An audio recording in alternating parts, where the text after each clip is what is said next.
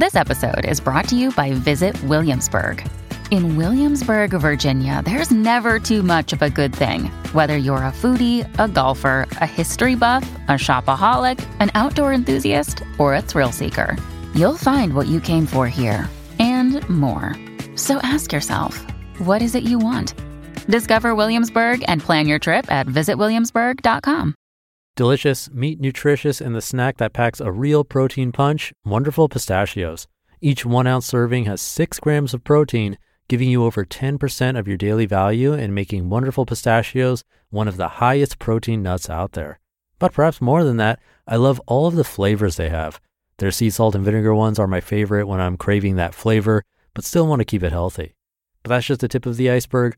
Wonderful pistachios come in a variety of flavors like chili roasted, honey roasted, smoky barbecue, and jalapeno lime, to name a few. Perfect for enjoying with family or friends and taking them with you on the go. Whether you're a pistachio purist who loves cracking open every nut, or you prefer the convenience of no shells pistachios, Wonderful Pistachios has got you covered. Grab Wonderful Pistachios and elevate your snacking game today. So fill up with a healthy snack when hunger strikes. Visit wonderfulpistachios.com to learn more. That's wonderfulpistachios.com.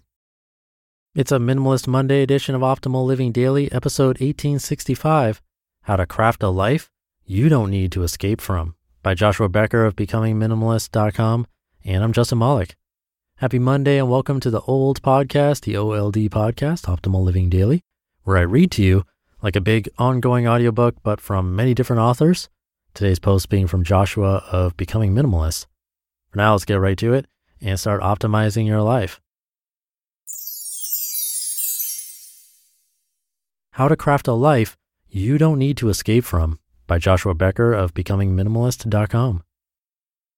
There's a quote from Seth Godin I love to post in the Becoming Minimalist Facebook group. It goes like this Instead of wondering when your next vacation is, maybe you should set up a life you don't need to escape from. The quote is appreciated by most people who see it, but there are always a few on any quote that I post who want to disagree, dissent, and argue with the sentiment. In this particular case, they comment that vacations are fun and traveling is good, both of which I do not disagree with. The point of the quote is not whether vacations are fun and traveling is good. The point of the quote is rather than only enjoying our life while on vacation, holiday, or weekend, we should strive to make our lives the ones we want to be living every day of the week. We should learn how to enjoy life on a daily basis. Rather than seeing vacation as your annual opportunity to escape life, craft a life you don't need to escape from. This is not necessarily easy to do, but it is entirely possible. In fact, for the most part, I have done this with my life. I love and enjoy my every day. I don't count the days until the weekend. I enjoy Monday as much as I do Saturday. How to enjoy life. Here are nine ways to begin crafting a life you don't need to escape. Number one, make relationships a priority. The old adage is quite true. There is only one happiness in this life to love and be loved. Loving relationships bring a joy into our lives that can never be matched by income, title, or career achievements. People matter and are worth the effort. It is important to notice in the adage you just heard that several types of relationships are important to our well being. One where we are being loved by another, and a second where we are pouring out love. Work to have both. Number two, remove unneeded possessions from your home and life. Physical possessions are a burden to us. They require time, energy, money, and always distract us from the things in life that matter most. It is difficult to fully appreciate how much of a burden our possessions have become until we begin to remove them. Contrary to what advertisers shout from the rooftop, more stuff will not make you happy. Quite the opposite is true. The first step in crafting the life you want is to get rid of everything you don't. Number three, make your work your job. Vicki Robin, in the first issue of Simple Money magazine, draws a helpful distinction between work and job. Your job, she would say, is what you do for money to provide shelter, clothing, and food. Your work, on the other hand, is what you do to contribute to others, the causes you are passionate about, and the good you wish to bring into this world. When your work is also your job, you've achieved a sweet spot in life. Number four, or see your job as part of your work. Of course, number three is not always possible for all people. Sometimes our work does not provide financial compensation, and pursuing our passion as a career is not always feasible. Still, other times, because of the immediacy of life's demands, we are required to do the job in front of us for the sake of providing for those who are counting on us. In those cases, there is still opportunity to craft a life you do not need to escape from, but it requires us to rethink the nature of our job by focusing on the good that it brings into the world and recognizing how it aligns with our work in other ways. Number five, guard your time. Not every pursuit in life deserves your energy. It is important for each of us to become more aware of what is truly worth the hours of our one short, important life. Those who have crafted a life they love have not done so by saying yes to every opportunity or invitation in their inbox. They have done so by guarding their time ruthlessly for the things that matter most and by learning to say no graciously to the others. Number six, take care of yourself. There's little joy in a selfish life focused entirely on self. What matters at the end of our life is not the house we lived in, the car we drove, or the possessions we purchased. What will matter in the end is how we treated others. Keep selfless living the goal of life.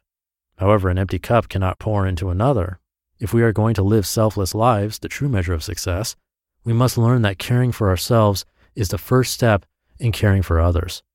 Rest, exercise, and pursue healthy habits. We need you to be the best version of yourself. Number seven, appreciate your season in life. Just as seasons of the year come and go, so do seasons of life. We're kids, in college, young adults, newly married, raising children, empty nesters, grandparents, caring for aging parents, being cared for ourselves, or any combination of the seasons above. Those who are most satisfied with life are those who appreciate the current season of life they are in and learn to make the most of it. They do not long for the next one or attempt to continue living in the previous one.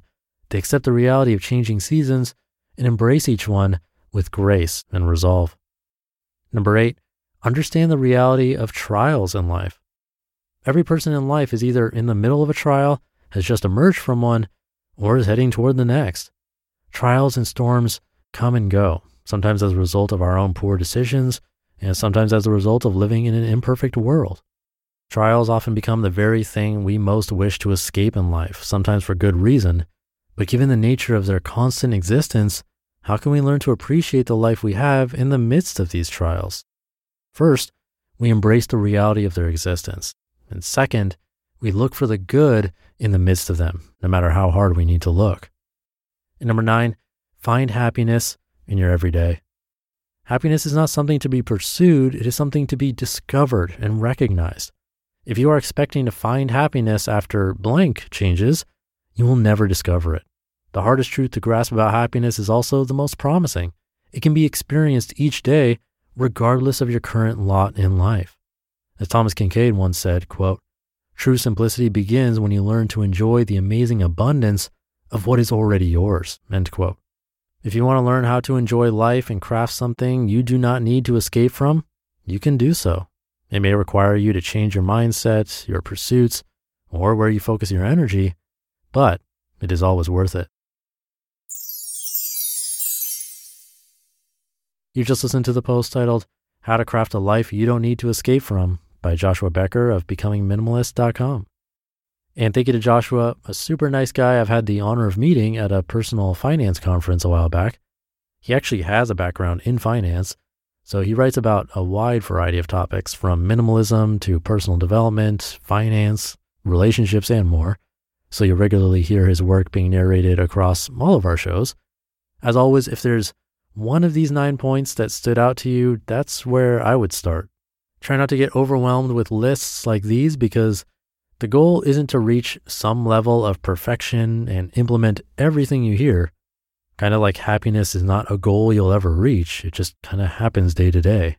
There is no perfection, so implement what works for you and not everything you hear. I definitely don't. Pick what sounds like a great fit for you and try it out. If it works, great. If not, try another. Or maybe something from a different article. We're all unique, and there's definitely no one size fits all with this stuff, no matter what anyone says. Keep discovering what works for you. That's hopefully what I'm helping you with. And thank you for listening every day and optimizing your life with me. Have a great start to your week, and I'll see you tomorrow where your optimal life awaits.